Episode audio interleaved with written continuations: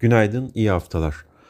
Amerika Merkez Bankası'nın enflasyon göstergesi olarak dikkate aldığı kişisel tüketim harcamaları fiyat endeksi Ağustos ayında aylık bazda %0.3 artarken yıllık bazda %6.2'lik yükseliş gösterdi.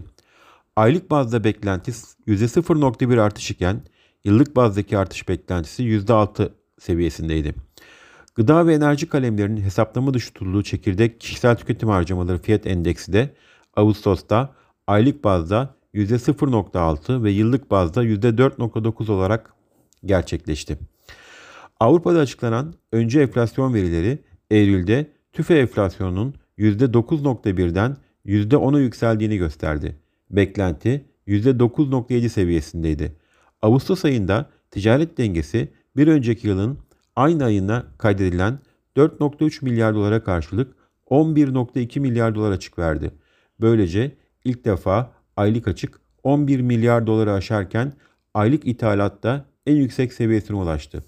Kredi Derecelendirme Kuruluşu Standard Poor's, Türkiye'nin kredi notunu B artıdan B'ye indirdi.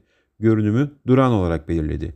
Bugün yurt içinde enflasyon ve imalat PMI verisi açıklanacak. Yurt dışında ise çeşitli ülke PMI verileri takip edilecek.